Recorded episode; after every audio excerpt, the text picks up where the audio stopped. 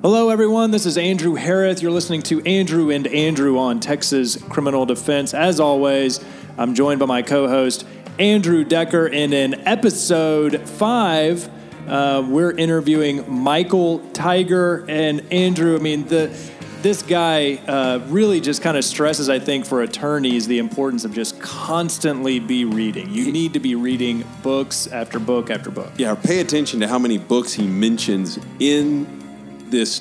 It's a short interview, 20, 25 minutes. It's our shortest interview so far. He talks about several books. Before we started, he was talking about other books. He was writing a book as we were there. He's just published a book. He's reading and writing. He also blogs uh, on a regular basis. He's reading and writing all the time. Hello, everyone. This is Andrew Harris. I'm here with Andrew Decker. This is uh, Andrew and Andrew on Texas Criminal Defense. Thanks for joining our podcast today. Andrew, what's going on, man? How you doing? Well, I'm doing great. We have a huge opportunity today. Uh, we're getting to interview Michael Tigar. Um, uh, just by chance, he's he's in San Antonio with us uh, for the Texas Criminal Defense Lawyers Association meeting, um, and uh, was able to get an introduction and, and steal a few minutes of his time. And thank you so much for allowing us to come and visit with you. Well, thank you for asking me. I mean, and thank TCDLA for inviting me down here. This is the the, the front lines, Texas, the front line of the battle for fairness in the criminal law system. we agree. We have to do it every day. So, Mr. Tigar, you've taught at UCLA and U- University of Texas where my son's currently a senior, not in law, but uh, in biochemistry, uh, Washington College of Law, and of course, you're currently listed as a professor emeritus at the Duke School of Law. Uh, you're a, a, devoted blogger, um, and, and, I've been reading a lot of your blogs the last couple of days. Um, and what I found was, I'm a former United Methodist minister, and so when I read some of your stuff, I found myself actually going back to uh, a, a, piece out of the liturgy that says uh, to resist evil, injustice, and oppression in whatever form they present themselves.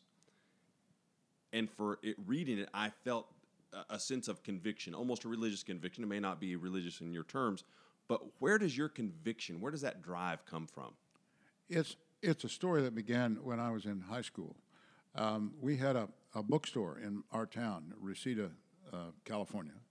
And when I was about 11 or 12, I told my father that I thought I wanted to be a lawyer. And he went in his in the bedroom and brought back the biography of Clarence Darrow. And he said, "Well, if you want to be a lawyer, you got to be one like this." He was for the people. My father had eight grades of school, and he was a union leader. Um, so I get um, I started thinking about that. And our local bookstore sold me uh, the book, Darrow's autobiography, and so on. And then in my senior year, I read Arthur Koestler's book, Reflections on Hanging, uh, which was a study of capital punishment.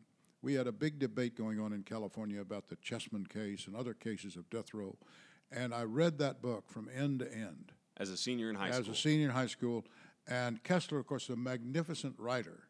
But what I came away with not only was the injustice of the imposition of the death penalty, but the role of those brave advocates who had tried these cases.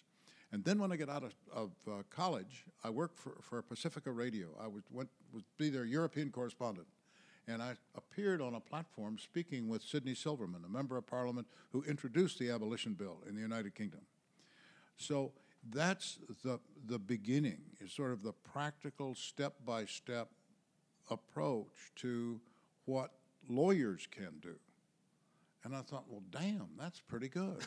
I, I mean, I, a journalist, I get to report on things, and you, you do, or maybe a historian, I could write a PhD thesis. But if I went to law school, I'd have a ticket to the show. Right. And so I went to law school.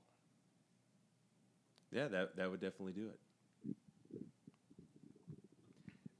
Mr. Tigar, the you know you've represented some some really notorious cases, um, uh, famous fact patterns. But like every lawyer, you've got the everyday cases that, that you're working on um, day in and day out in, in courtrooms uh, across the nation. Which is harder on you, um, you know, as a person, uh, uh, the the big case versus the small case, um, and which is harder to defend? They're all the same in one important respect. To be sure, a long trial. The last court appointed trial I was in was nine months, and uh, that really caused some health problems for me. Uh, litigation is a team sport. Uh, you've got to have a support group for whom you have respect and who respect you to be working together on these things. But in this sense, every case is the same. Uh, Piero Calamandrei, who wrote a book called uh, um, Eulogy of Judges, so you take two painters and you put them in a field, each in front of their own easel, and you come back an hour later and you look at the two very different paintings that they painted. Does that mean that one of them has falsified the reality? What we're doing when we take on a case is to seek an impression, an alternative reality that we can present to the trier of fact. We may talk about reasonable doubt, but we've got to present a plausible alternative reality for the jurors to get hold of. That means that we've got to sit with a client Many of our clients have never had anybody sit down with them and listen to what they have to say in the detail and depth that we knew. We deploy that rapport with the client that gets them to be candid with us. We deploy a little skepticism. We have a crap detector just in case, because there may be things we're told uh, in, in all good faith. The nature of memory, as Wordsworth said, is what we half remember and half create. That's the nature of memory. And so we need things we're going to check out. We're going to get witnesses. So I'm drawn back to what Edward Bennett Williams' uh, story that he used to tell uh, as a young lawyer. He's staggering into General Sessions Court, which is now the Superior Court of the district, with a bunch of law books under his arms because they didn't have Xerox when he started practicing. and when the old courthouse habitué uh, looked at him and said, "Throw away those books, son. Get yourself a witness." Um, so all cases are the same. We got to get ourselves a witness. Right. I actually had a case where um, uh, a young man was charged with uh, aggravated uh, assault on a woman, uh, second degree felony, two to 20 here in mm-hmm. Texas, and got hired on just a few days after the alleged assault, got an investigator. We had more witness statements four days after the event than the police did. Eventually, got the charges not only dismissed to a misdemeanor, but eventually those were dismissed completely. And the DA of a rural county called me up and said, anytime he wants it expunged, we'll do it immediately.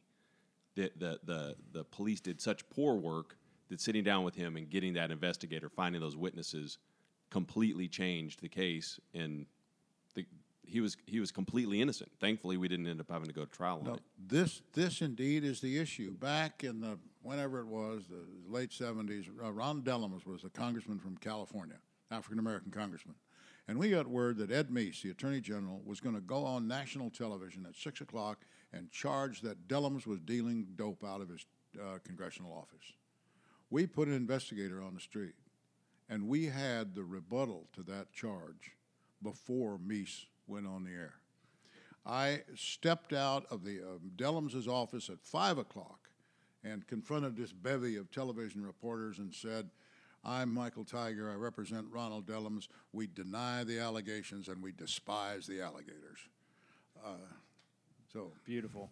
Yeah, that actually um, sounds a lot like um, I think a popular tactic these days is developing psychodrama in the courtroom, uh, where you you really go in depth with your client's story um, maybe the reasons or motives for some of the witnesses to lie, and and really try to paint a picture for the juror or the trier of fact.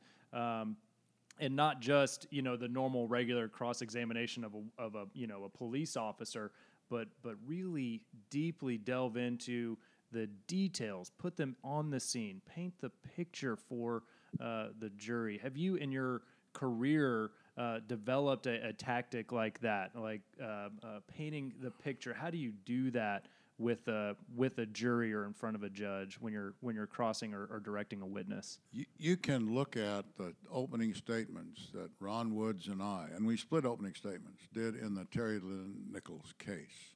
We laid out for the jury the results of our investigation, and we of course had to begin by getting their attention Remember, the prosecution's gone first, and now those jurors are looking over at your client saying, "Man, that's a bad person, maybe." So we always, you know, we start where we always start. We say, "Members of the jury, can you see my hand?" You can't see my hand, not until I turned it over and showed you both sides. Can you see my hand? Now let's talk.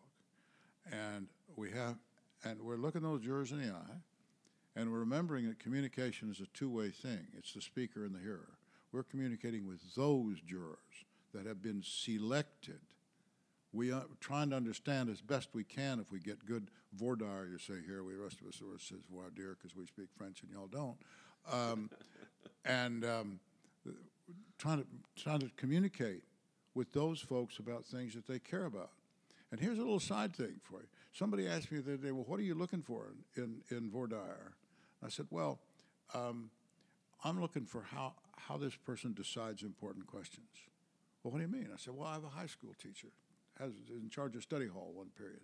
And I said, well, two kids get in a fight in study hall. She said, yeah. I said, well, how do you decide who's right and who's wrong? Who did what? I want to know how that person decides. A human resources person, how do you decide who to fire and who's not? A doctor, how do you decide? In short, I want to know what kind of skills they bring to the process of decision. And what I'm looking for is to try to see what kinds of prejudices they bring to that process as well. What biases they brought into the courtroom with them because they all because everybody has them.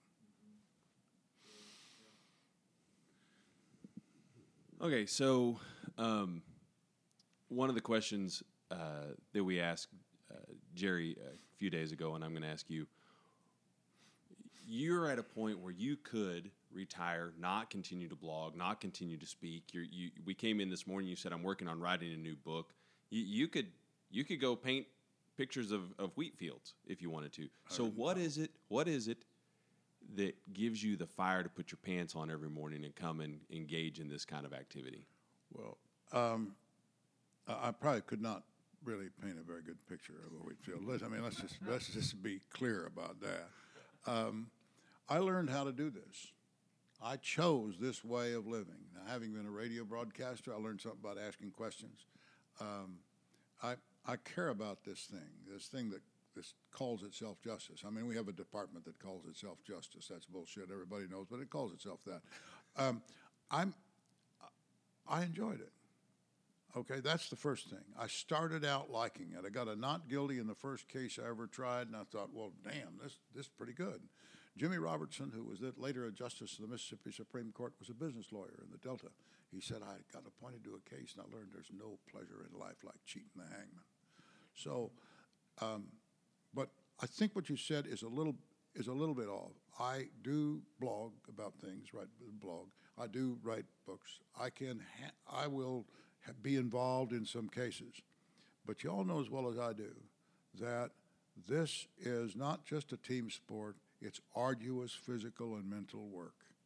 And a guy my age, and I'm now 78, has got to recognize that just inevitably, physically and mentally, I, I may think I've got all that I had when I was 30, but realistically, maybe I don't. And if if I don't have, so I would not take on a jury trial in a capital case right now. I would feel maybe confident to do an appellate argument. And it's not that I don't think I could do it, but what if I made a mistake mm. in a mm. capital case? Yeah. To whom would I address my regrets? Mm-hmm. Um, that, that's, I stole that from Robespierre. The, um, uh, the vain, the, the sterile regrets we may accord to vain shadows and insensible ashes. Yeah. There's a guy, Robespierre, changed his mind about the death penalty a few times, as we know. He started out opposed to it, and then he was for it, and then they sentenced him to death, and he was probably against it. I, I, I can't imagine many people who, who were sentenced uh, to death thinking that it's a good idea. Yeah, I think that's right. Um, all right. Uh,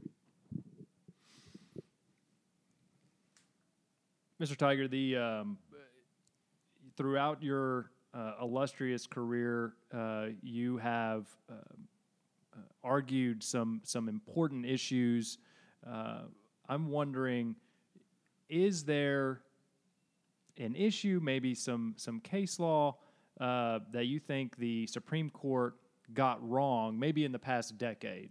Well, how about in the past three months? There you go. Okay. We've got you've got Alito, Kavanaugh, and Gorsuch sitting up there now and Thomas, and you read what they are writing about the capital cases that are now coming to the court.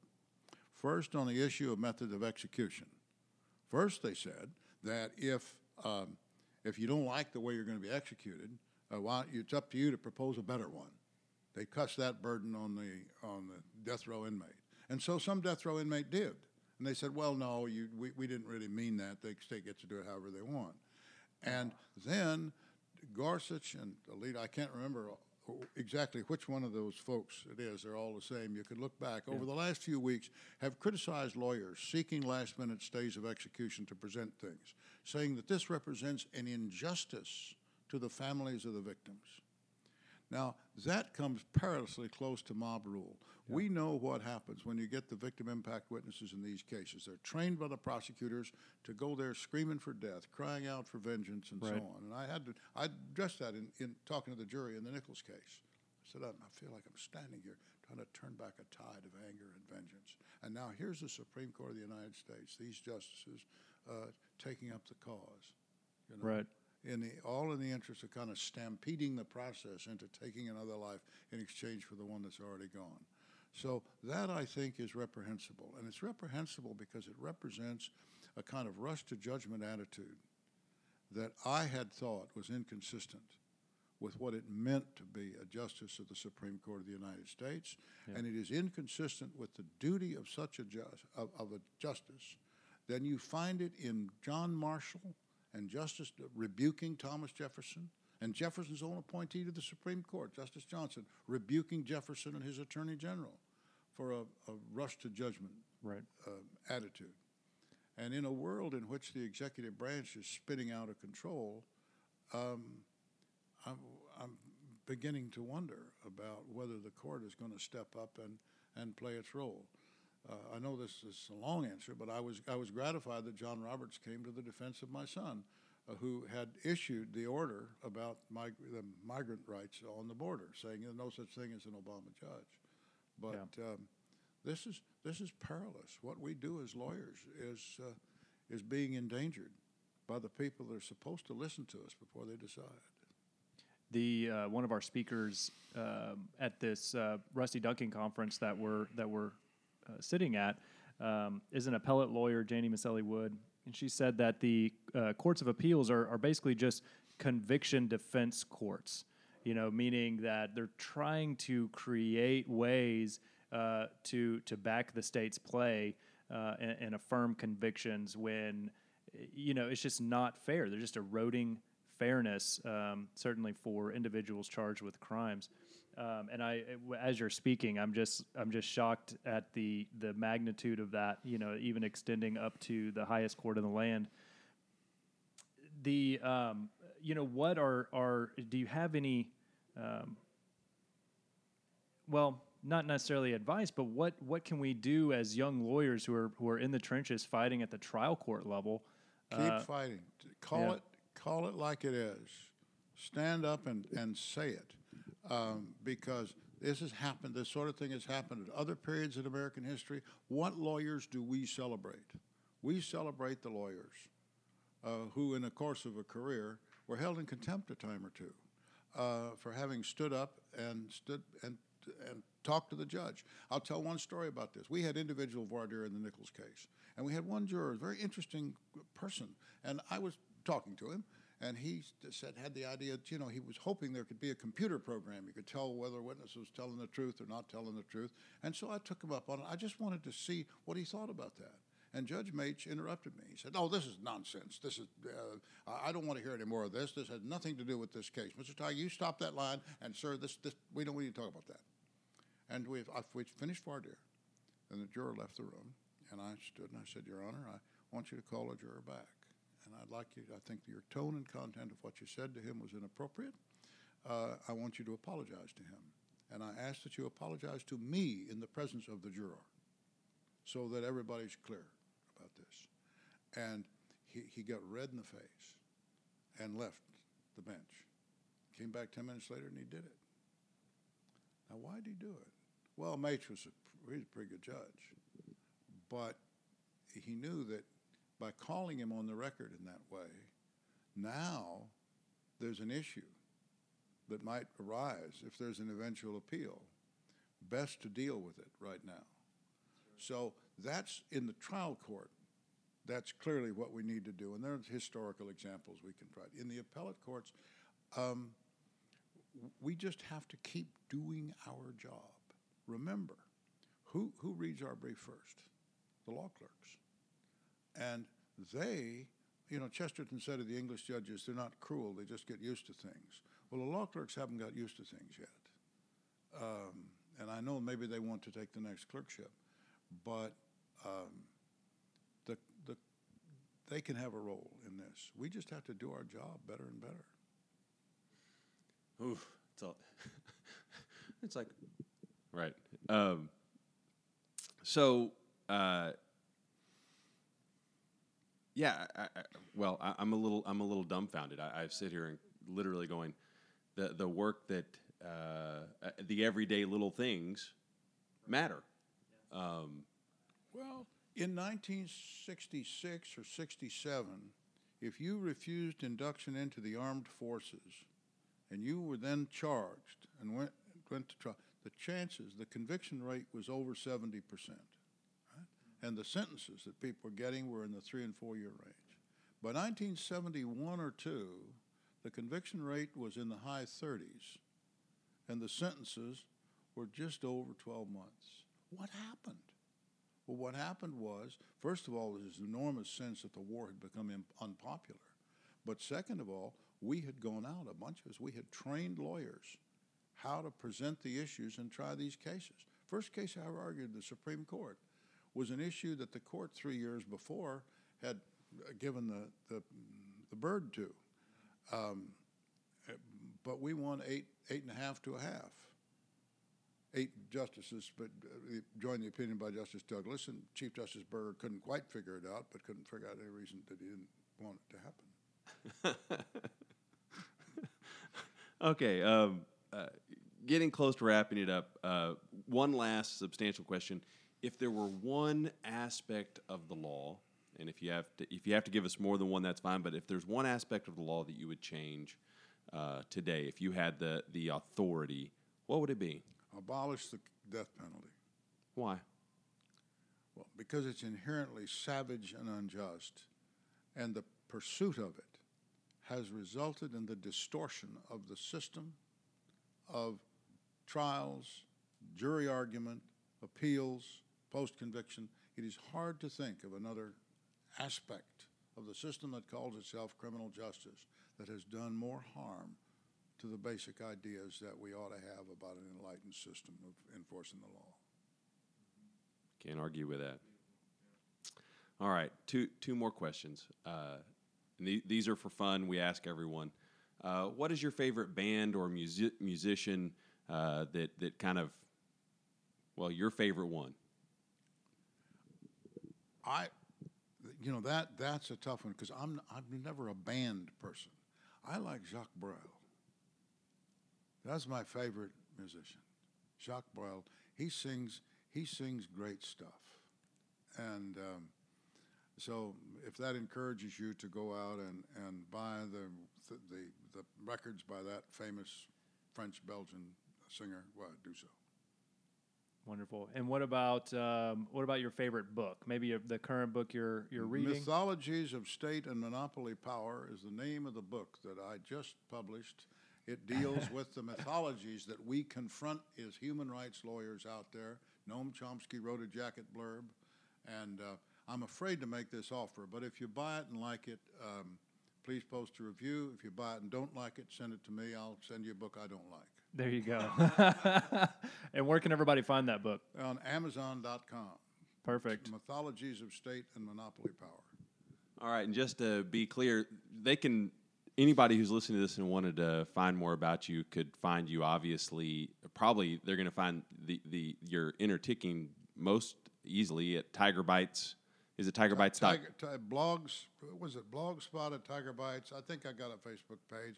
There's a Wikipedia entry. I did write a memoir called Fighting Injustice, uh, which I think is now out of print, or at least the publisher isn't making anymore. But stand by because I'm doing a second edition because I lived longer than I thought I would. Excellent, excellent. Well, thank you for your time. We greatly appreciate it. Uh, again, I'm Andrew Decker with Andrew Harris on Texas Criminal Defense. All right, that was our interview with Michael Tigar. Uh, really appreciated the time we were able to spend with him. Andrew, what'd you think, man? Well, I, I had a blast with him. We Yeah. spent about an hour. Obviously, only recorded about 25 minutes. Right. If you out there ever have a chance to meet Michael, ask him why it's important to put the do not disturb sign out at the hotel when you're working. Yeah. Um, the story on that alone is amazing, um, and, And it's not his sexually tell. inappropriate. Not, not at all. no. It, it- it's completely legitimate, and you'll be like, "Dude, I'll never forget to put the sign out again." Yeah, that was a really great experience uh, for us. Um, you know, kind of like what we talked about in the intro. Uh, the guy is just constantly absorbing information. He's constantly, even to this day, after such a long career, is just always learning. Uh, and that's really a great lesson for us attorneys, don't you think? Truly, and, and, and I can honestly say I have re- I have increased the amount of reading I'm doing since we met with him a couple of months ago. This is we actually recorded it about two months ago, and I, I have read more. I have consciously made a decision to read more, in part because of our being with him and with Michelle and with Jerry, all within about a three day span. It really did change. I've got to read more. It cannot hurt me. Yeah, yeah. Um, yeah, it's important to keep challenging ourselves as attorneys, continue to to understand the finer nuances of the law. So, y'all, thanks for joining us. We really hope you enjoyed that episode. Huge thanks to Michael Tigar. Really appreciated his time. If you have a chance, go check out his blog at Tiger Bites. Tiger bites. Uh, he's got some really great stuff on there. He's written uh, a handful of books. Just go pick one up and, and learn from this guy like we did. Again, thanks for joining us. This has been another episode of Andrew and Andrew on Texas Criminal Defense. If you're listening to us on Apple Podcasts or Google Podcasts now, please leave us a rating and review. You can find us at texascrimdefense.com. Uh, Andrew Decker has actually started a Facebook page, so join us there. We, you can find us on Facebook. Yep. So we're all over the place, y'all. You can reach us directly at texascrimdefense.com. If you have any questions about the podcast or want to be a guest, please reach out reach out out to us there if I could spit that out. That's And- good English skills. Good yeah. job. Andrew, what are we doing next month? So, so the month of October, we are doing DWIs, um, and, and it's going to be two episodes. Both of them are actually kind of long. We were surprised, but we realized there's just a lot to talk about from the beginning of a DWI through the end. Um, and we'll remind you in both those episodes, please don't drink and drive, um, but Right. please listen to both episodes. Yeah, a lot of great information up there uh, on those two episodes coming out soon. Uh, so stick with us. Uh, we hope you are getting some information out of these podcasts, and we really appreciate your continued support. Again, for Andrew Decker, my name is Andrew Harris, and this is Andrew and Andrew on Texas Criminal Defense.